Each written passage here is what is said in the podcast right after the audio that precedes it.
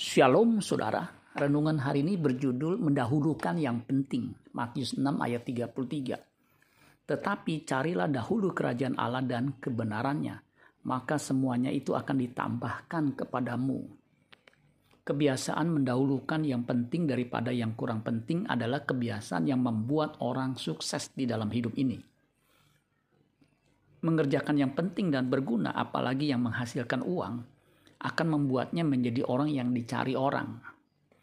Tuhan Yesus menunjukkan apa yang penting, yang paling penting yang harus dicari dan diprioritaskan dalam hidup ini.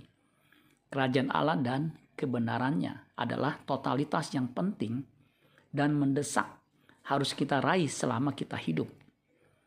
Kalau kita mendapatkan yang totalitas ini, kerajaan Allah dan kebenarannya, maka semua bagian-bagiannya akan ditambahkan banyak orang mencari yang tambahannya yang kurang penting sehingga merugikan dirinya sendiri.